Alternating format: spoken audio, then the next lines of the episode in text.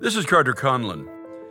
It's time that the Church of God stops complaining about what's happening around us and we start thanking God that through our lives, we have been called to be a testimony of His glory.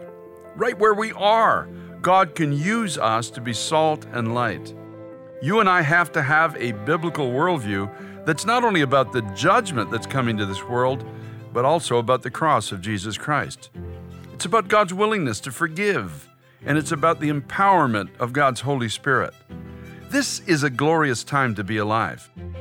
If we do come back to a biblical worldview, then we begin to understand why we are here.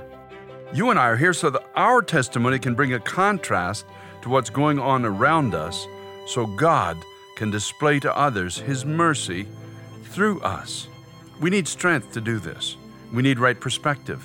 Ask God for it today. It's time to pray.